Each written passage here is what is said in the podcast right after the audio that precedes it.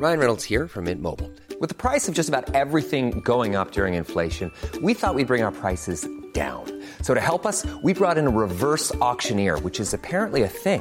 Mint Mobile unlimited premium wireless. Ready to get 30, 30, bit to get 30, bit to get 20, 20, 20, bit to get 20, 20, bit to get 15, 15, 15, 15 just 15 bucks a month. So, Give it a try at mintmobile.com slash switch.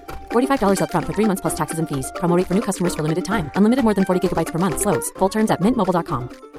There's never been a faster or easier way to start your weight loss journey than with PlushCare. PlushCare accepts most insurance plans and gives you online access to board-certified physicians who can prescribe FDA-approved weight loss medications like Wigovi and Zepbound for those who qualify. Take charge of your health and speak with a board-certified physician about a weight loss plan that's right for you. Get started today at plushcare.com slash weight loss. That's plushcare.com slash weight loss. plushcare.com slash weight loss. Hey, it's Ryan Reynolds, and I'm here with Keith, co-star of my upcoming film, If, only in theaters May 17th. Do you want to tell people the big news? All right, I'll do. Sign up now and you'll get unlimited for $15 a month and six months of Paramount Plus Essential Plan on us. Mintmobile.com slash switch. Upfront payment of $45 equivalent to $15 per month. Unlimited over 40 gigabytes per month. Face lower speeds. Videos at 480p. Active Mint customers by 531.24 get six months of Paramount Plus Essential Plan. Auto renews after six months. Offer ends May 31st, 2024. Separate Paramount Plus registration required. Terms and conditions apply if rated PG.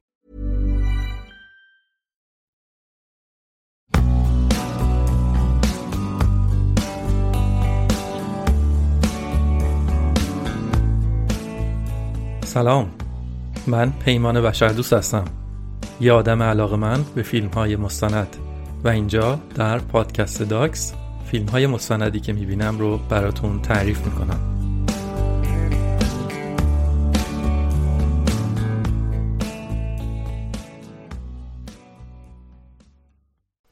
دوروبر هممون پر از وسایلیه که به آدما کمک می‌کنن تا زندگی راحتتر و دلپذیرتر بشه.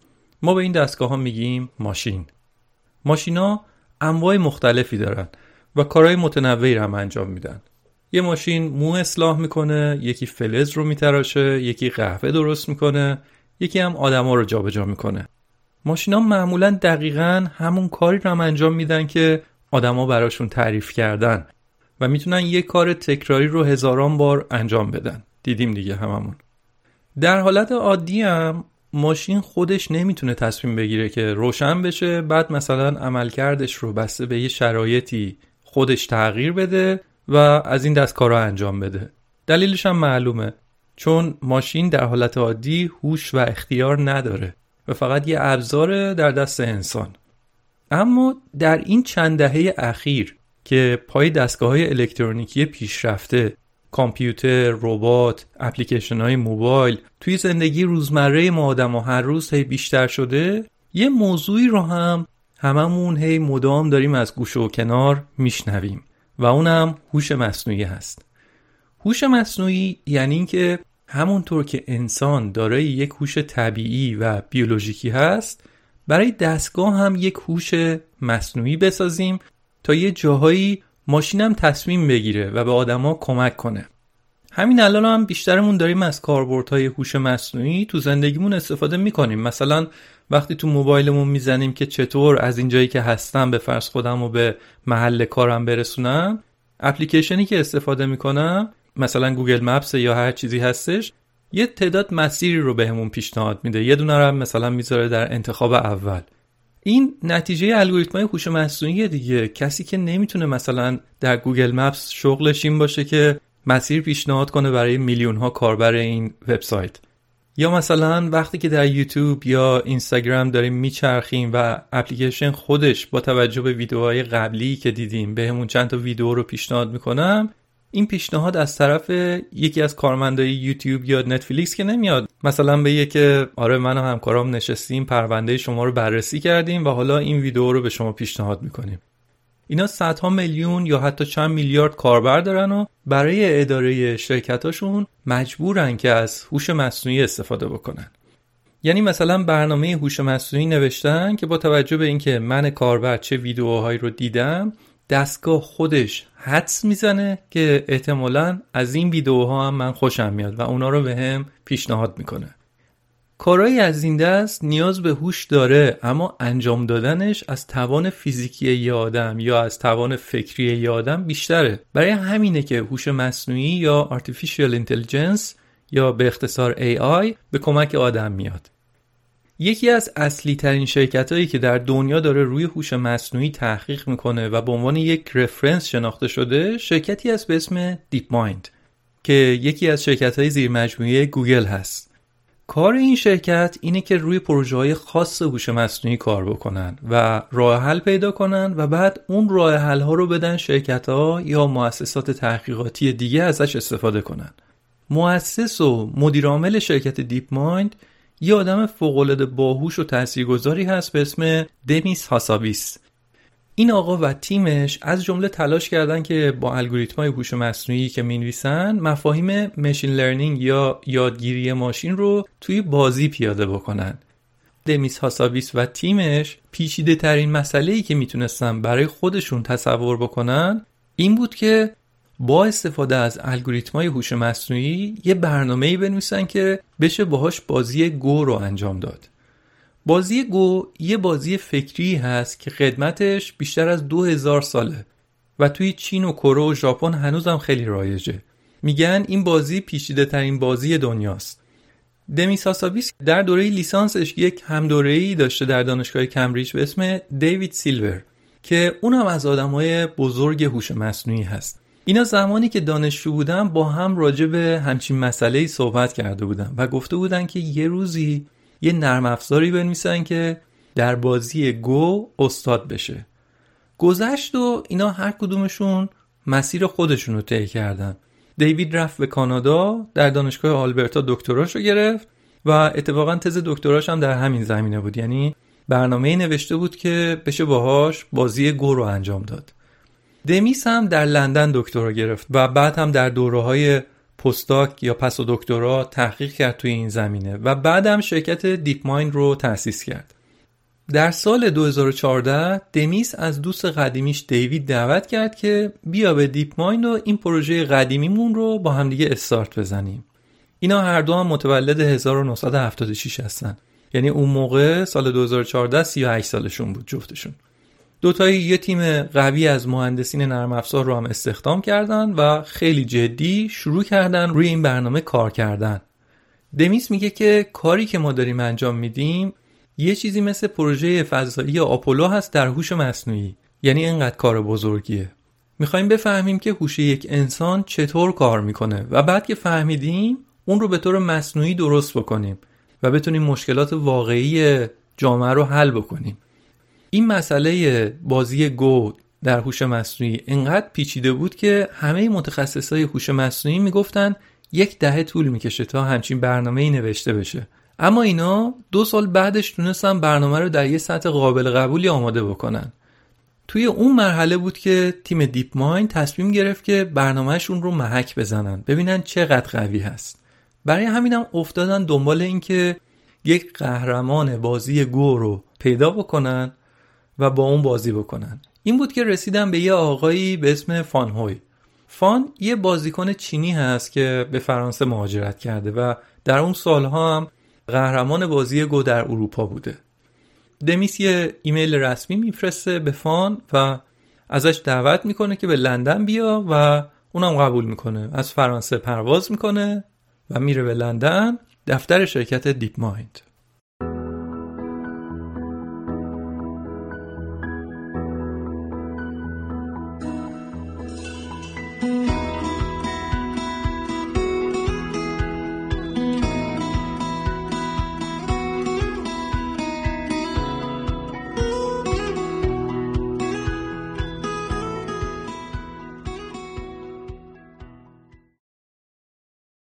در طول تاریخ تا به حال هیچ بازی به اندازه گو انجام نشده.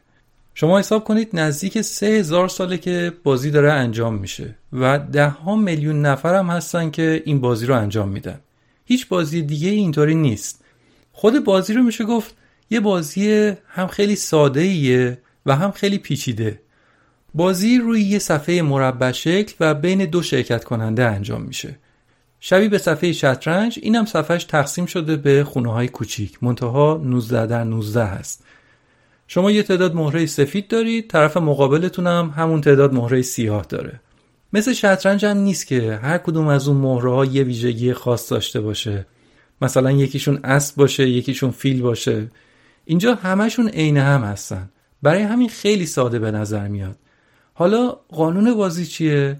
اینطوره که شما همینطور که دارید مهرهاتون رو به نوبت روی صفحه میچینید با نحوه چیدن مهرهاتون برای خودتون در صفحه یه قلمروی درست می‌کنید که در آخر بازی هر کی که قلمرو بزرگتری داشته باشه اون برنده است. همین.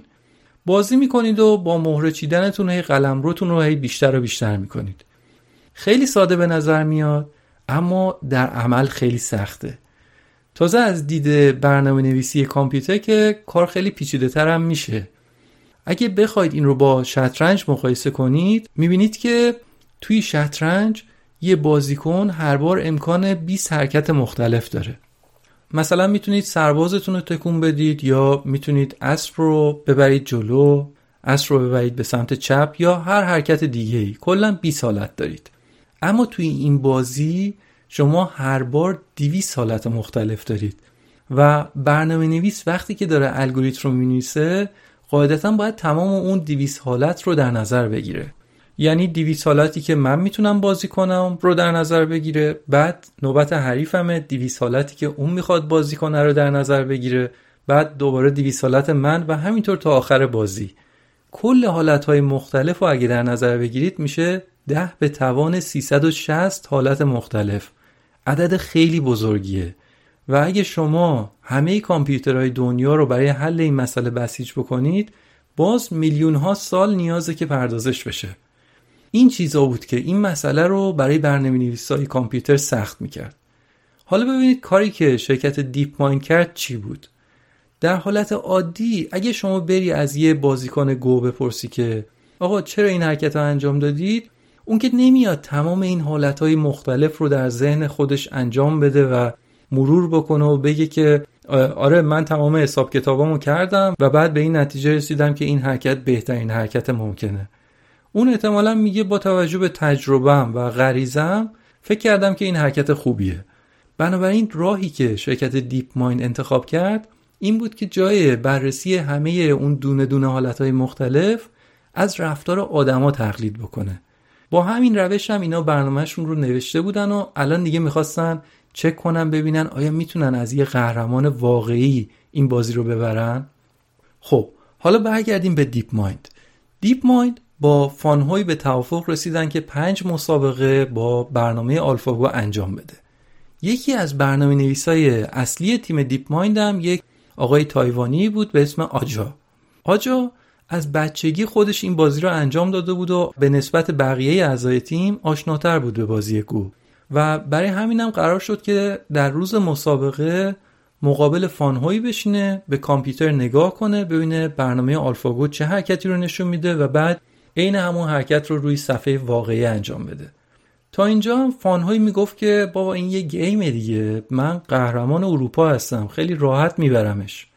روز بازی شد و فانهوی همون اول بازی اشتباهی انجام داد و بازی اول رو باخت.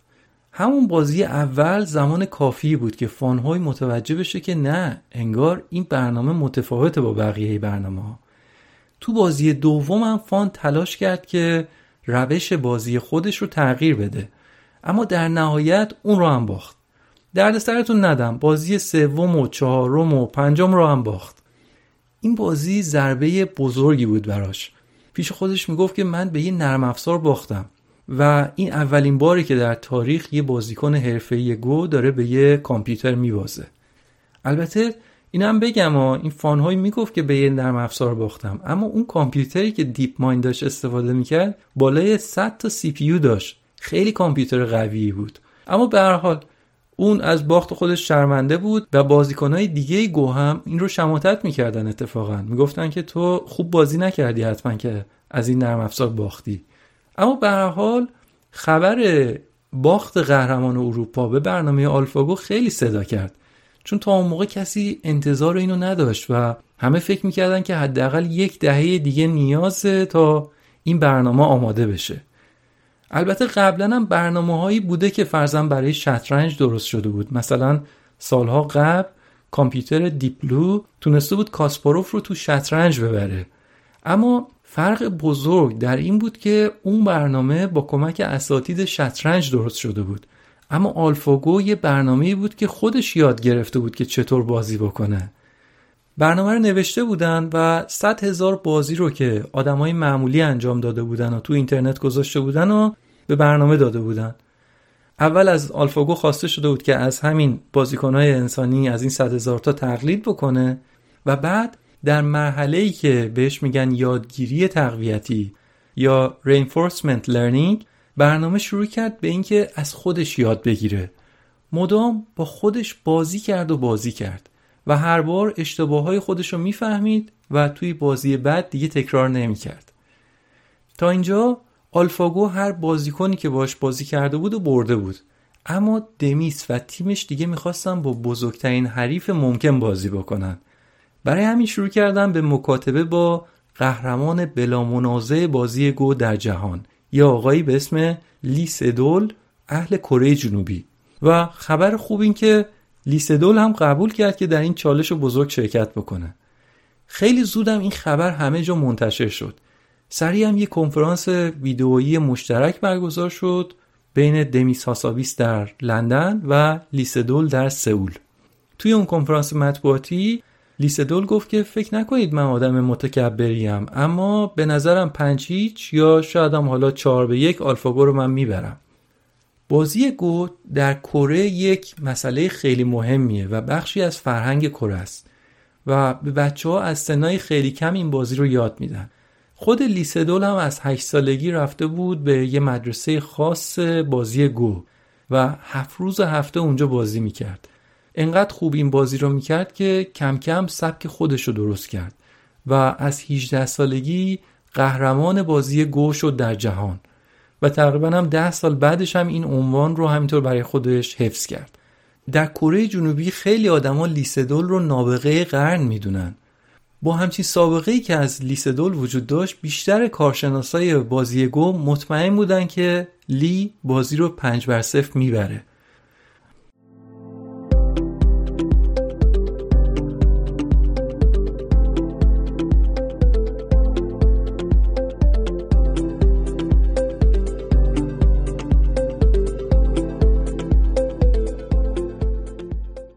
از اون طرف هم در دفتر شرکت دیپ مایند در لندن هم تیم به سختی در حال تلاش بود که از کارایی برنامه مطمئن بشه. مثل خیلی از پروژه های صنعت آیتی این تیم هم متشکل از آدما با ملیت های مختلف بود. دیوید انگلیسی، آجای تایوانی، جولیان که یه پسر خیلی جوون و اتریشی بود آدمایی با تبار هندی، اروپایی، آسیایی و خلاصه متنوع. به وضوح هم معلومه که آدمای فوق‌العاده باهوشی هستن و با تیپ کژوال با تیشرت یا گاهی اوقات هودی و شلوار جین همونطور که رو صندلیاشون نشستن یه وقتایی جمع می شدن در مورد پروژه با هم حرف می زدن و بعد دوباره برمیگشتن به کامپیوتراشون سریع به کد نوشتنشون ادامه می‌دادن.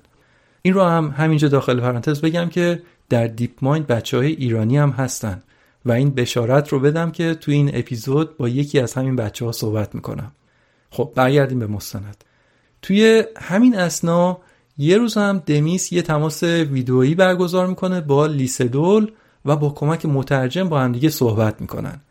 اونجا کمی راجع به برنامه آلفاگو صحبت کردن و بعدش هم دمیس از گذشته خودش به لیسدول میگه و میگه که منم مثل تو از بچگی سابقه قهرمانی دارم. دمیس هاساویس وقتی که دوازده سالش بود نفر دوم شطرنج دنیا بود. اما دیگه از 14 سالگی قید شطرنج رو زد و رویاش رو در کامپیوتر دنبال کرد.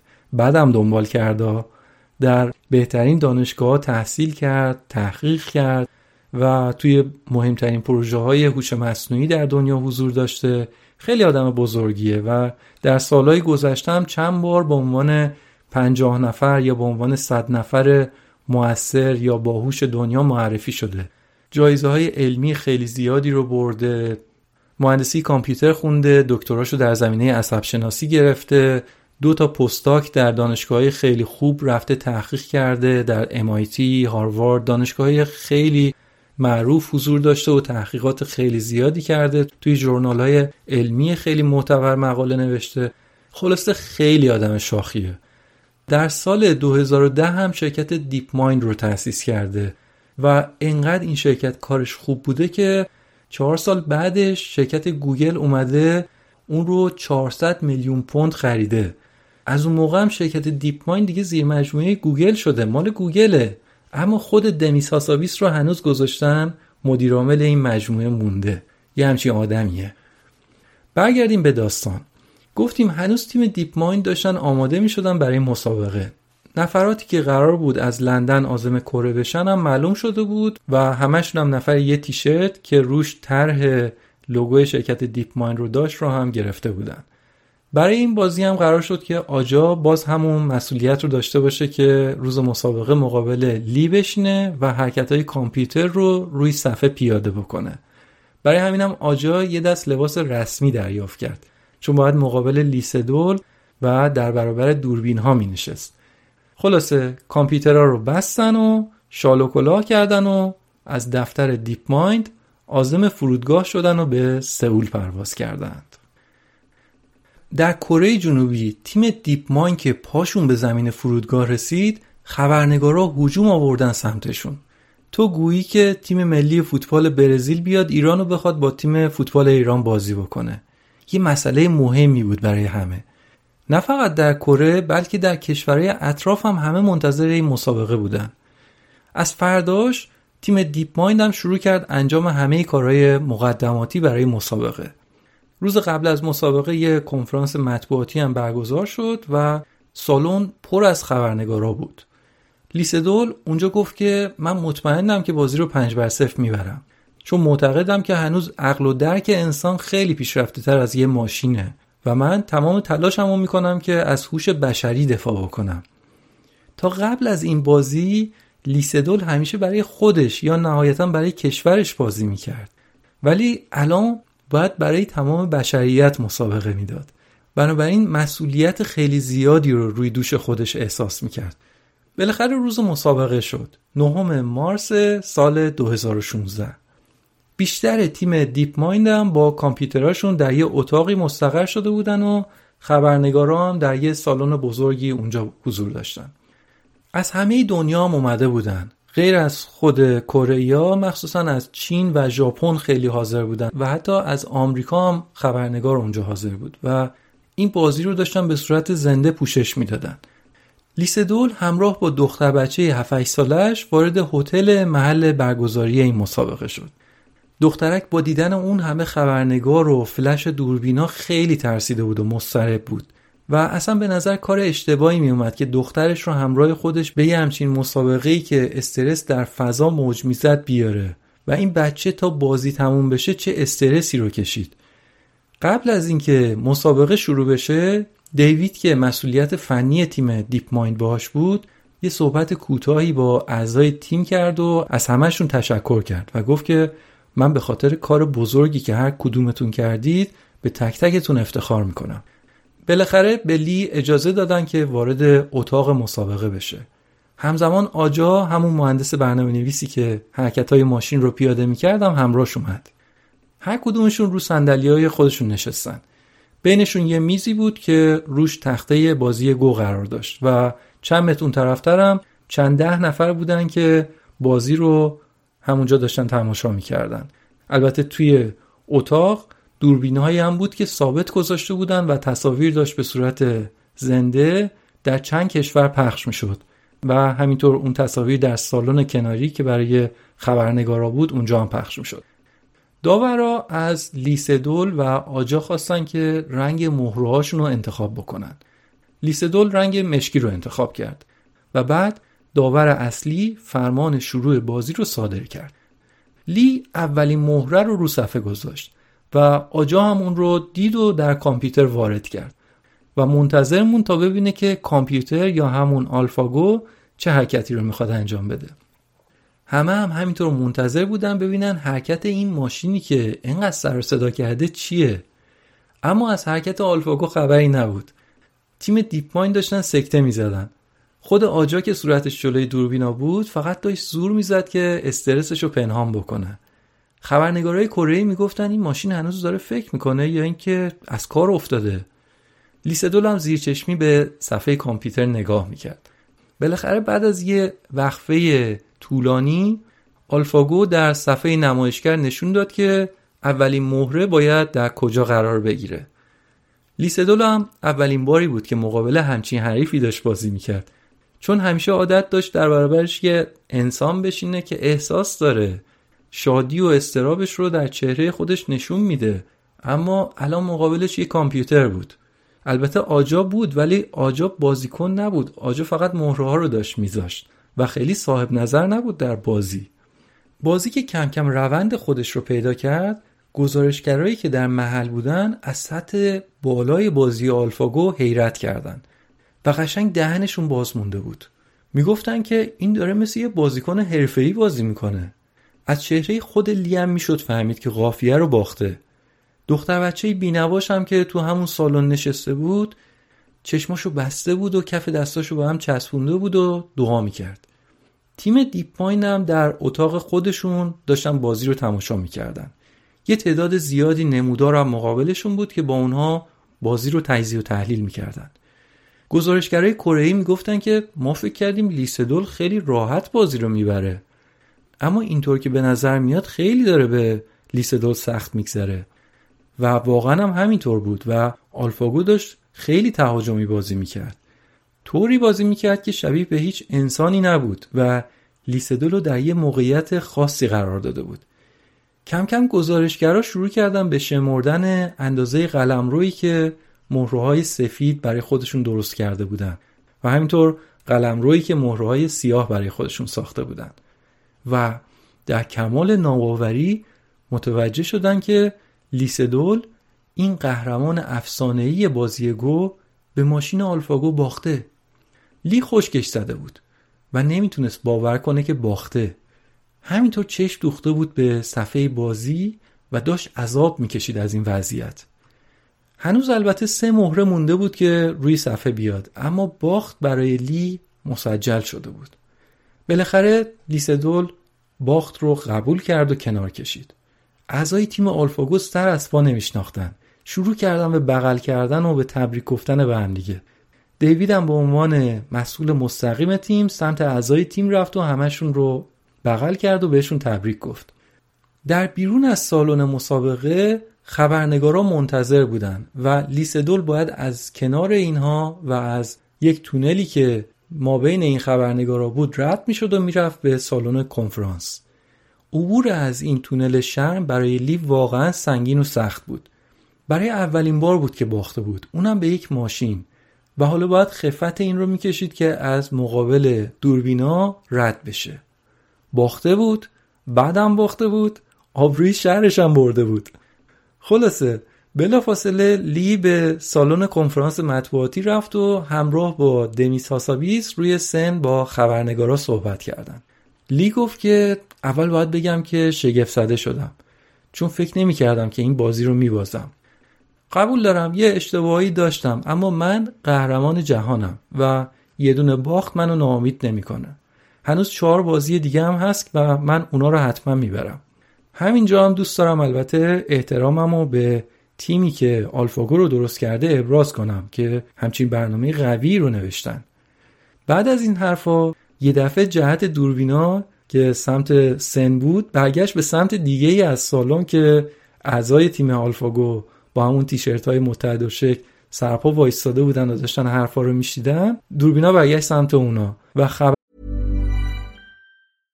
I'm Sandra and I'm just the professional your small business was looking for but you didn't hire me because you didn't use LinkedIn jobs LinkedIn has professionals you can't find anywhere else including those who aren't actively looking for a new job but might be open to the perfect role like me In a given month over 70% of LinkedIn users don't visit other leading job sites So if you're not looking on LinkedIn, you'll miss out on great candidates like Sandra. Start hiring professionals like a professional. Post your free job on linkedin.com/people today.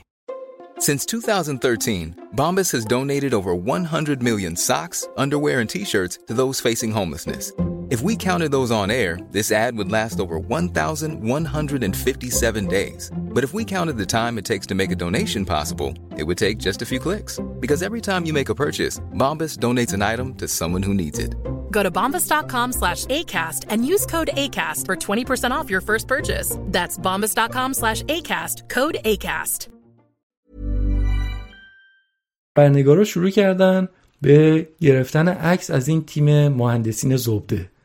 به عنوان یه تعداد دانشمند و برنامه نویس به گفته خودشون عمدتا درونگرا براشون یه خورده موقعیت عجیبی بود که در یک جمع بزرگ ورزشی مثل قهرمانای واقعی باشون داشت رفتار می‌شد. و خب این براشون خیلی افتخارآمیزم بود.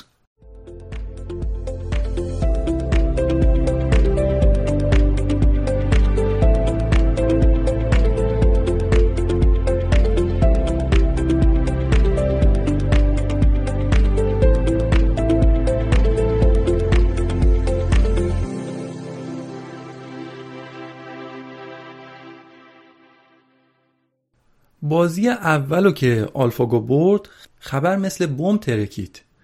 بازی رو یه چیزی حدود 80 میلیون نفر در دنیا دیده بودن. دمیس هاسابیس یه توییت زد که آلفاگو برد. ما روی کره ما فرود اومدیم. مفتخرم به تیمم و برای لیسدول و بزرگ احترام قائلم. از ایلان ماسک بگیر تا سایر فعالای حوزه کامپیوترم پیام و تبریک بود که مینوشتن و توییت می‌کردن. از اون طرف هم کاسپاروف که قهرمان سابق شطرنج بود و سالها پیش به یک کامپیوتر باخته بود اونم با لیسدول همراهی می‌کرد و گفت که امیدواره که بازی های بعدی رو لیسدول ببره. در بازی دوم لیسدول خیلی محافظه کار شده بود و برای هر حرکتش مدت زیادی فکر می‌کرد. سرعتش رو رسونده بود به نصف سرعت همیشگیش. خستگی تو چهرش دیده می‌شد. احتمالا شب قبل رو از فشار عصبی که بهش وارد شده بود خوب نخوابیده بود. زبان بدن لیسدول نشون از این می‌داد که خیلی زیر فشار استرسه. یه دفعه وسط بازی همین که حرکتش رو انجام داد بلند شد و رفت سمت در و از سالن خارج شد و رفت به سمت تراس که سیگار بکشه. حالا دیگه نوبت آلفاگو بود که فکر بکنه و یه حرکت جدید انجام بده. آلفاگو یه دفعه حرکت خودش رو که حرکت شماره 37 بازی بود رو انجام داد. آجا از روی صفحه نمایش دید که حرکت چیه و درست مطابق همون چیزی که داشت می‌دید مهره رو روی صفحه بازی قرار داد. همین که مهره رو گذاشت خبرنگارایی که اونجا بودن یه دفعه انگار که شاخ در آورده باشن. باورشون نمی‌شد که آلفاگو همچین حرکت عجیبی انجام داده. از هیچ آدمی تا به حال دیده نشده بود که در یه مسابقه همچین حرکتی رو انجام بده. از نظر هر قهرمانی با دید کلاسیک این حرکت یه حرکت بد بود. اینقدر حرکت عجیب بود که همون موقع تیم آلفاگو توی اتاقشون جمع شدن و شروع کردن به تجزیه و تحلیل. چیزی که خود ماشین یعنی آلفاگو داشت می‌گفت این بود که احتمال یک در ده هزار وجود داره که همچی حرکتی رو یک انسان انجام داده باشه. بنابراین آلفاگو داشت می‌گفت که این حرکت یه حرکت تازه است. همه گیج شده بودن که این چه حرکتیه. از خود سازنده های آلفاگو بگیر تا گزارشگرها ولی آلفاگو نشون می‌داد که یه حرکت درست انجام داده. همه این اتفاقا هم زمانی بود که لیسدول هنوز بیرون داشت سیگار می‌کشید. وقتی که سیگارش تموم شد و برگشت سر جاش سریع یه نگاهی به صفحه کرد و بعدش یه لبخند زد. همچین که این دیگه چه حرکتیه؟ بعد شروع کرد فکر کردن و فکر کردن. لیسدول معمولا یکی دو دقیقه فکر می‌کنه و بعد حرکت خودش رو انجام میده. ولی بعد از این حرکت دوازده دقیقه فکر کرد. هرچی بیشتر به این حرکت نگاه می‌کرد بیشتر می‌فهمید که چه حرکت عجیب غریب و خلاقانه ایه. از نگاه یه آدم این حرکت یه حرکت بد بود. اما منطق ماشین می‌گفت چرا که نه می‌تونم اینو انجام بدم. میگن که بازی گو مثل ژئوپلیتیکه. یه حرکتی رو یه سیاستمداری در یک کشوری در یه نقطه انجام میده و چند تا کشور دیگه درگیر میشن و بعدش هم نظم جهانی تحت شعا قرار می‌گیره. این بازی هم همینطوره. در یه نقطه یه حرکتی انجام میدی بعدش همه چیز می‌تونه تحت شعاع همون حرکت قرار بگیره. بعد از اون حرکت شماره 37 هم همینطور شد. روند بازی تغییر کرد و آلفاگو قلمرو بیشتری رو در اختیار گرفت. فشار بازی روی لی انقدر زیاد بود که حتی یه جایی ناخواسته دستش آورد بالا و به سمت صورتش آورد پایین. شبیه به سیلی زدن به خودش. ولی وسطش یه دفعه به خودش اومد و خودش رو جمع جور کرد. اما از همون حرکت می‌شد فهمید که چقدر فشار روش است. لیسدول باز هم اولش کوتاه نمی اومد اما نهایتا به نقطه رسید که باخت و قبول کرد. از همون لحظه هم همه شروع کردن به صحبت کردن راجع به حرکت شماره 37 جو خیلی سنگینی هم بین خبرنگارا و کسایی که بازی رو می‌دیدن بود. لیسدول توی کنفرانس مطبوعاتی بعد از بازی گفت که من هیچ حرفی برای گفتن ندارم. واقعا موندم چی بگم. شایدم کمی ترسیده بود از یه ماشینی که خودش همه چی رو یاد می‌گیره و بعدش هم توانایی خودش رو می‌تونه هی بالاتر و بالاتر ببره.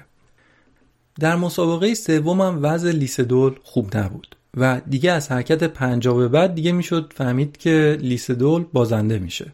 همینطور هم شد. انقدر ناراحت و مغموم بود که حتی اعضای تیم آلفاگو هم دلشون نمیومد به خاطر بردشون خوشحالی بکنن. در کنفرانس مطبوعاتی بعد از بازی هم لی گفت که من هیچ وقت تا به انقدر زیر فشار نبودم. اگه قرار باشه که من پنج به صفر بازی رو ببازم این مسئله آسیب بزرگی هم به اعتبار من می‌زنه و هم به آدمایی که طرفدارم بودن و به من امید داشتن. همونجا توی کنفرانس مطبوعاتی یکی از دوستان لیسدول اومد پشت تریبون و گفت لیسدول تو پردل و جرأت ترین آدمی هستی که من می‌شناسم. هیچ انسانی روی کره زمین نمی‌تونه تو رو توی این بازی شکست بده. هنوز بازی چهارم و پنجم مونده. اگه تو مثل همیشه خودت بازی کنی من مطمئنم که ما می‌تونیم این ماشین رو ببریم. خدا از این دوستان نصیب هممون بکنه. معلوم نیست تاثیر همین حرفای رفیقش بود یا که شاید هم خودش دیگه فکر کرده بود که دیگه آب که از سر بگذره دیگه چه یه وجب چه صد وجب. دیگه انگار بعد از باخت سومش خیالش کمی راحت شده بود. شبیه یک گرگ شده بود که توی یه جنگل در یه زمستون برفی کمین شکارش رو می‌کشه. هم گشنشه و هم خیلی هم سردشه. اما می‌دونه که باید فقط صبر کنه. و وقتی که زمانش برسه اون وقتی که باید از جنگل بزنه بیرون و حمله کنه. یه همچین حالتی داشت. منتظر بود که یه جایی اون ضربه کاری رو بزنه و بالاخره در بازی چهارم وقتش رسید و آلفاگو به دلایل نامشخصی شروع کرد به یه حرکت های عجیبی. همه چارشاخ مونده بودن. آخه چرا؟ این چه حرکتیه؟ خود لی هم گیت شده بود. نمی‌دونست. این الان یه حرکت خفن در حد حرکت شماره 37 بازی دومه یا اینکه فقط یه سوتی ماشینه. نمی‌دونست اما سعی کرد که به خودش مسلط باشه و بازی رو اداره کنه. انگار یه باک توی نرم افزار بود. پشت هم همینطور حرکت های اشتباه می‌کرد. دیوید که توی اتاق کنترل تیم دیپ ماین بود می‌گفت جان من الان با این حرکت بعدی که ماشین بکنه دیگه لی می‌زنه زیر خنده. و با حرکت بعدی ماشین لی که نخندید اما واقعا خبرنگارای کره هر هر زدن زیر خنده. وضع به همین منوال ادامه پیدا کرد. ولی هم از موقعیت استفاده می‌کرد. بالاخره ماشین یا همون آلفاگو خودش کنار کشید و فریاد خوشحالی خبرنگارا بلند شد. موقعیت عجیبی بود. گرچه آلفاگو هم ساخته دست بشر بود و اینکه بتونه یه قهرمان بزرگ شکست بدن برای بشریت جای افتخار داره. اما این واقعیت که لیسدول این بازی رو برده بودم نشونه ای بود از پیروزی انسان بر ماشین. یه وضعیت عجیبی حاکم بود. حتی خود دیوید که سرپرست فنی تیم و سازنده اصلی ماشین بود هم از اینکه لی پیروز شده خوشحال بود. رو صفحه نمایش AlphaGo نوشته شد AlphaGo resigns AlphaGo کنار کشید. بعضی از خبرنگارا با دیدن این پیام از خوشحالی گریه می‌کردند دمیس هاسابیس مدیرعامل DeepMind به رسم ادب به سرعت پیش لی سدول رفت و باهاش دست داد و پیروزیشو بهش تبریک گفت. فریاد شادی خبرنگارا انقدر زیاد بود که به اتاق مسابقه هم می‌رسید. قطعا هر چقدر که زمان بگذره بعد از این بردن یه ماشین که مجهز به هوش مصنوعی باشم هی سختتر و سختتر میشه. اما حداقل این یکی انگار یه بردی بود که آدما بهش نیاز داشتن. تا چند دقیقه بعد از پایان مسابقه هم لی هنوز نشسته بود به صفحه نگاه می‌کرد و بازی رو توی ذهن خودش مرور می‌کرد. بالاخره بلند شد و گفت حداقل یه دونه رو بردم. و بعد مثل روزهای قبل راهی سالن کنفرانس مطبوعاتی شد. وقتی که وارد سالن شد سالن از جیغ و کف خبرنگارا رفت رو هوا. بالاخره لیسدول بعد از سه روز فشار خورد کننده داشت میخندید. انگار یه خورده دیگه راحت شده بود. به شوخی گفت من تا به حال هیچ وقت فقط به خاطر بردن توی یه دونه بازی انقدر تبریک و تمجید نگرفته بودم اما این پیروزی خیلی بزرگه و با هیچ چیزی عوضش نمی‌کنم. روز مسابقه پنجم دیگه برعکس روزهای قبل لی و دخترش خندان وارد هتل محل برگزاری مسابقه شدن. دست دخترش هم یه بستنی قیفی بود و دیگه خبری از اون ترس و واهمه ای که در روزهای قبل داشتن نبود. حالا درسته که با این بازی پنجم هم در کل لیسدول بازنده مسابقه می‌شد اما نتیجه این بازی هنوز خیلی مهم بود. فرق یه باخت سه بر دو با یه باخت چهار بر یک خیلی زیاده. توی این بازی هم آلفاگو حرکتهایی رو انجام می‌داد که خیلی عجیب بود و خیلی ها فکر می‌کردن که اشتباهه. اما از اون حرکت های عجیبی بود که وقتی بازی تموم شد میفهمیدن که نه اتفاقا درست بوده. و خیلی ها بعد از اون گفتن که باید بشینیم فکر کنیم دانش خودمون رو راجع به این بازی تغییر بدیم. چون حرکتی که ما فکر می‌کردیم اشتباه بوده اتفاقا تعیین کننده بوده. منطق آلفاگو با آدما فرق داره. منطقی که پشت سر ماشین بود این بود که من برای بردن لازم دارم که قلمروم فقط یه خونه بیشتر از حریفم باشه. برای همونم جلو می‌رفت و برنده هم می‌شد. لحظات آخر بازی پنجم هم خیلی نفسگیر بود چون فاصله لی و آلفاگو خیلی کم بود و معلوم نبود کی برنده میشه. ثانیه های آخر همه اعضای تیم آلفاگو رفته بودن توی اتاق کنترل خودشون و استرس زیادی تو هوا بود. دیدید که توی یه موقعیت های پر استرسی هم بعضی ها هستن شوخی می‌کنن؟ دیوید هم شوخی کردنش گل کرده بود. در عین اینکه خیلی آدم باسواد و باهوشیه خیلی هم خاکی و شوختبه. به شوخی گفت که آلفاگو کنار کشید. دمیس اول خوش ایستاد بعد که فهمید شوخیه گفت که من سکتر رو زدم با این حرفت. ولی دیگه کم کم داشت معلوم می‌شد که این بازی رو هم AlphaGo برده. گرچه هنوز نتیجه اعلام نشده بود.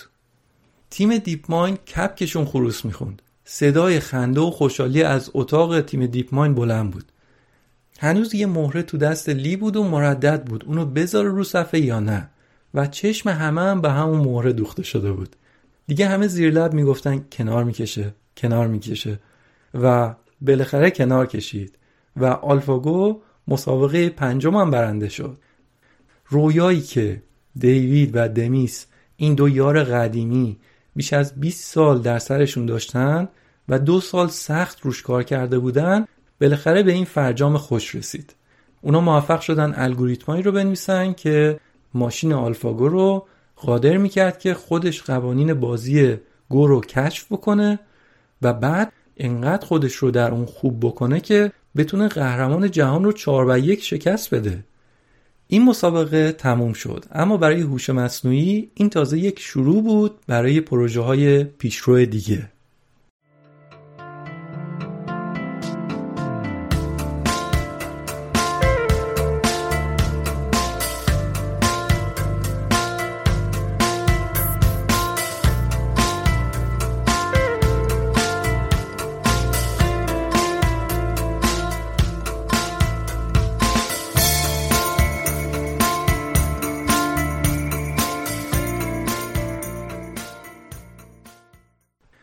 خب همونطور که گفتم من شانس این رو داشتم تا با یکی از مهندسین جوون و با استعداد ایرانی که در DeepMind کار می‌کنه صحبتی داشته باشم.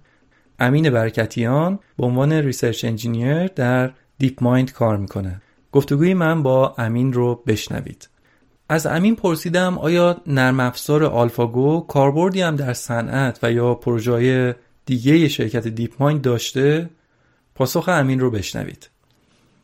در رابطه با کاربرد نرم افزار AlphaGo من فکر می‌کنم بهتر باشه من اول از همه توضیح بدم که اصلا چرا DeepMind رفت سمت اینکه این نرم افزار رو درست بکنه. ببینید شرکت DeepMind هدفی که در واقع دنبال می‌کنه شامل دو بخش هست. بخش اولش solve intelligence هست یعنی حل مسئله هوش.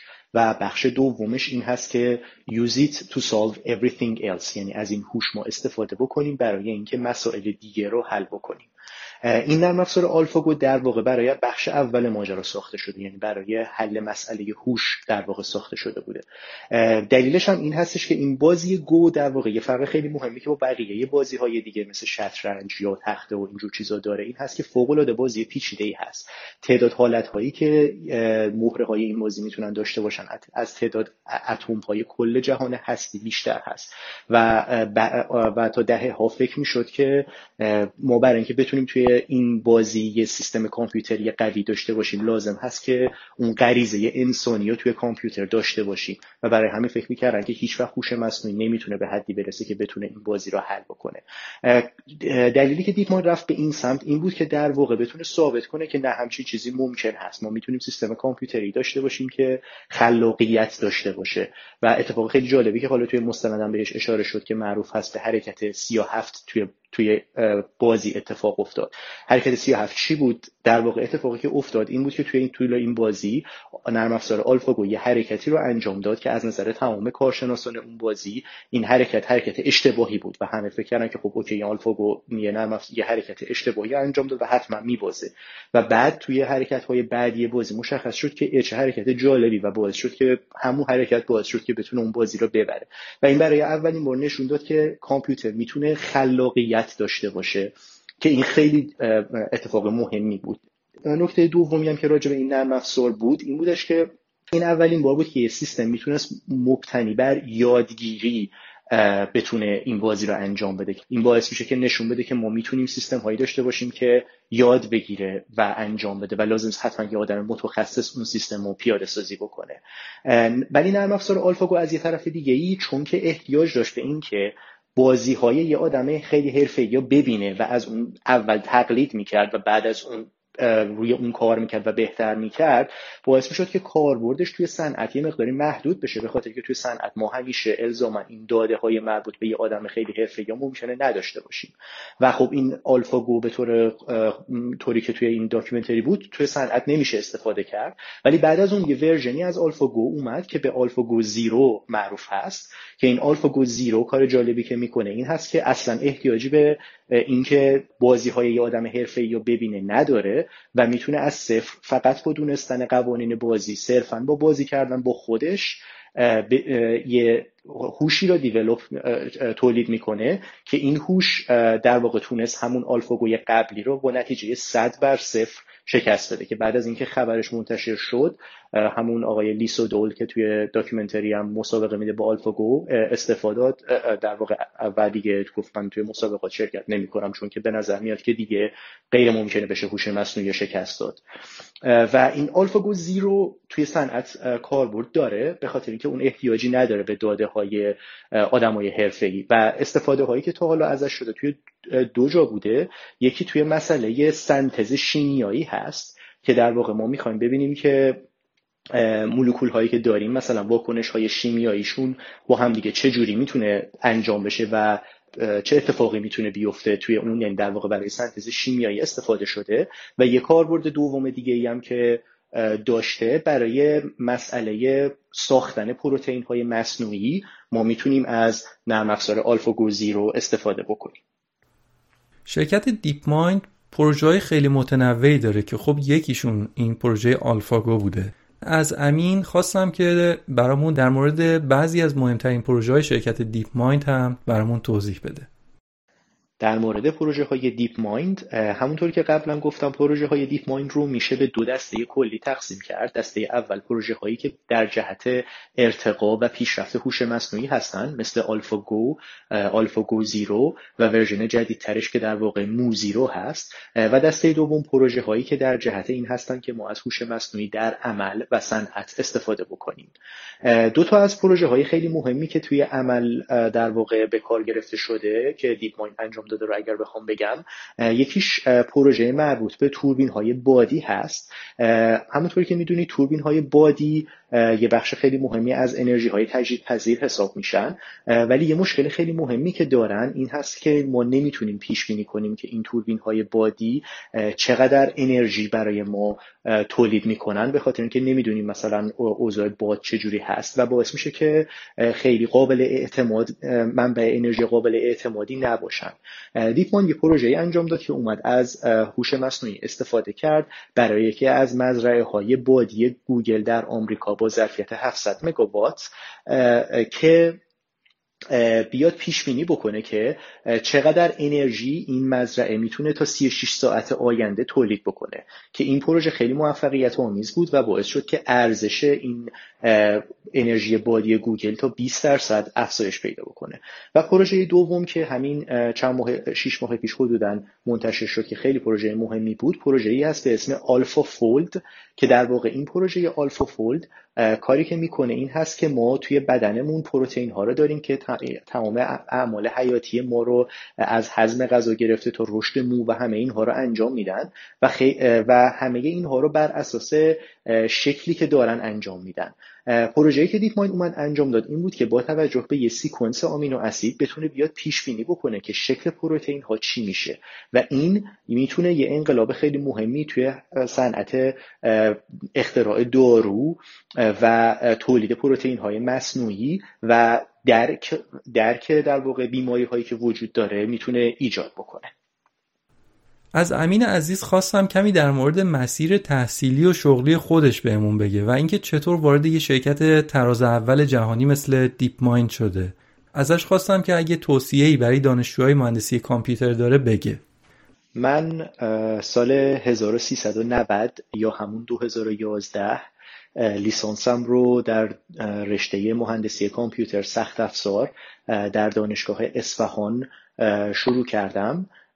توی دوران لیسانسم بیشتر در زمینه الگوریتم و ساختمان داده فعالیت می کردم چیزی که باعث شد وارد دنیای هوش مصنوعی بشم این بود که اواخر سال تحصیل لیسانسم اواخر سال 94 یه کلاس آنلاین در زمینه machine learning از سایت Coursera در واقع انجام دادم.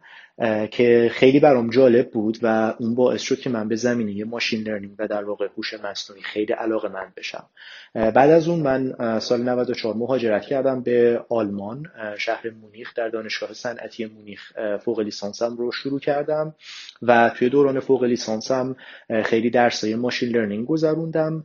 و یه کاری که انجام دادم و خیلی به نظرم به موقعیت شغلیم کمک کرد این بود که توی دوران تحصیلم خیلی کارآموزی انجام دادم. من همون سال اولی که درسم رو شروع کردم یه کارآموزی توی ژاپن انجام دادم در زمینه machine learning برای پهپادها. بعد از اون توی دانشگاه خودمون دوباره یه حالت کارآموزی انجام دادم در زمینه genetics و بعد از اون یه کارآموزی دیگه توی شرکت گوگل در زوریخ انجام دادم باز در زمینه machine learning. و خب توی همین دوران بود که خب همین قضیه AlphaGo اینا اتفاق افتاد و من خب خیلی خیلی علاقه‌مند شدم به شرکت DeepMind و برام تبدیل شد به یک هدف که حتما برم و وارد این شرکت بشم. و خب بعد از اون intern در واقع کارآموزیم در گوگل با شرکت DeepMind مصاحبه کردم و قبول شدم و قبل از اینکه کارم رو توی DeepMind شروع کنم هم باز هم برای پایان‌نامه‌م یه کارآموزی دیگه به ژاپن رفتم دوباره. و من خیلی چیز یاد گرفتم از این کارآموزی هایی که انجام دادم. یه توصیه خیلی مهمی که به کسانی که دوست دارن در واقع توی زمینه machine learning و هوش مصنوعی وارد بشن دارم. این هست که من بیشتر این چیزی که ازش در درجه اول یاد گرفتم کلاس های آنلاین بود و واقعا خیلی بیشتر از دانشگاه من از این کلاس های آنلاین یاد گرفتم. توصیه می‌کنم سایت هایی مثل Coursera یا deeplearning.ai که در واقع از طرف آقای همین Andrew Ng در واقع مدیریت میشه رو حتما این درس ها رو انجام بدن. خیلی چیز آدم می‌تونه از این درس های آنلاین یاد بگیره و بعد از اون پروژه های عملی انجام بدن. مثلا سایت Kaggle هست که یه سری مسابقات داره به اسم Kaggle competition. می‌تونن اونها رو انجام بدن و اینکه اگر براشون امکانش مهیا هست حتما کارآموزی یا پروژه های عملی تو شرکت خودشون سعی کنن انجام بدن. و به نظر من با مجموعه اینها می‌تونن خیلی چیزا یاد بگیرن. من از امین عزیز یه سوال فنی هم در مورد عملکرد آلفاگو پرسیدم که اون رو دیگه اینجا نیاوردم چون دیگه خیلی جوابشون فنی بود. و اگه علاقه من هستید می‌تونید در فایل کامل صحبتمون که در کانال تلگرام پادکست داکس میاد اونجا بشنوید. خیلی ممنونم از امین برکتیان عزیز که در این گفتگو شرکت کرد.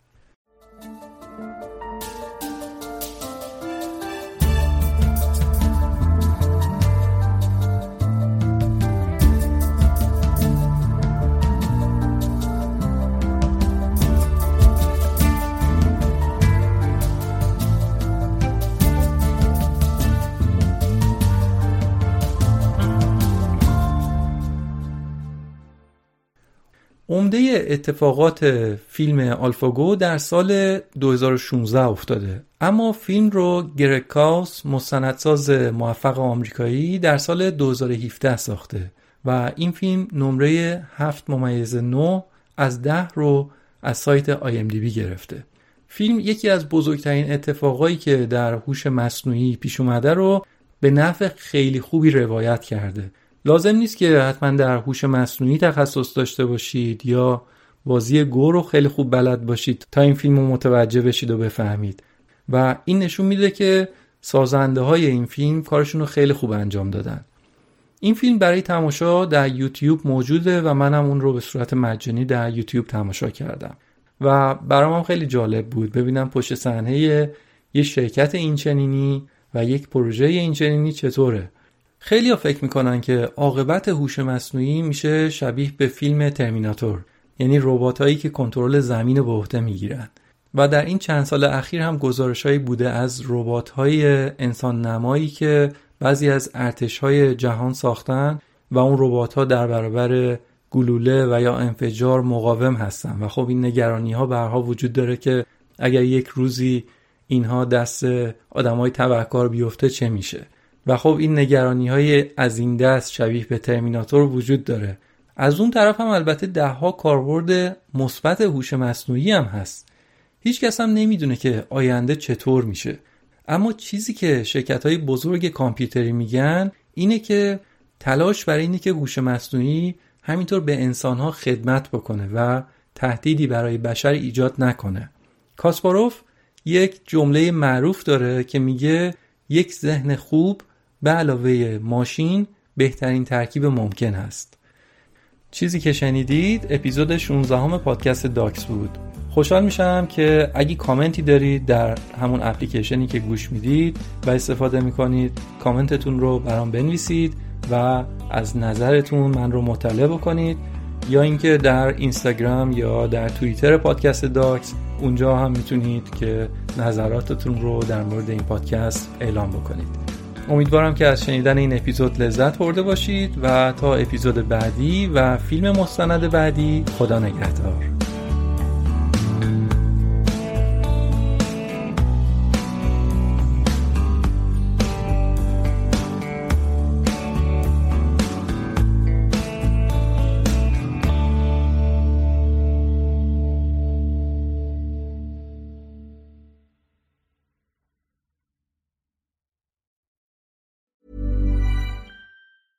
Even on a budget, quality is non-negotiable. That's why Quince is the place to score high-end essentials at 50 to 80% less than similar brands. Get your hands on buttery soft cashmere sweaters from just 60 bucks, Italian leather jackets, and so much more. And the best part about Quince, they exclusively partner with factories committed to safe, ethical, and responsible manufacturing. Elevate your style without the elevated price tag with Quince. Go to quince.com slash upgrade for free shipping and 365-day returns. Imagine the softest sheets you've ever felt. Now imagine them getting even softer over time. That's what you'll feel with Bowl & Branch's organic cotton sheets. In a recent customer survey, 96% replied that Bowl & Branch sheets get softer with every wash. Start getting your best night's sleep in these sheets that get softer and softer for years to come. Try their sheets with a 30-night guarantee. Plus, get 15% off your first order at bowlandbranch.com. Code BUTTERY. Exclusions apply. See site for details. How would you like to look five years younger? In a clinical study, people that had volume added with Juvederm Voluma XC in the cheeks perceived themselves as looking five years younger at six months after treatment. Look younger, feel like you. Add volume for lift and contour in the cheeks with Juvederm Voluma XC. Reverse signs of aging by adding volume to smooth laugh lines with Juvederm Volure XC. For important safety information and to find a licensed specialist, visit juvederm.com. That's J U V E D E R M.com. Not for people with severe allergic reactions, allergies to lidocaine, or the proteins used in Juvederm. Common side effects include injection site redness, swelling, pain, tenderness, firmness, lumps, bumps, bruising, discoloration, or itching. There's a risk of unintentional injection into a blood vessel, which can cause vision abnormalities, blindness, stroke, temporary scabs, or scarring. Talk to a licensed specialist to find out if it's right for you.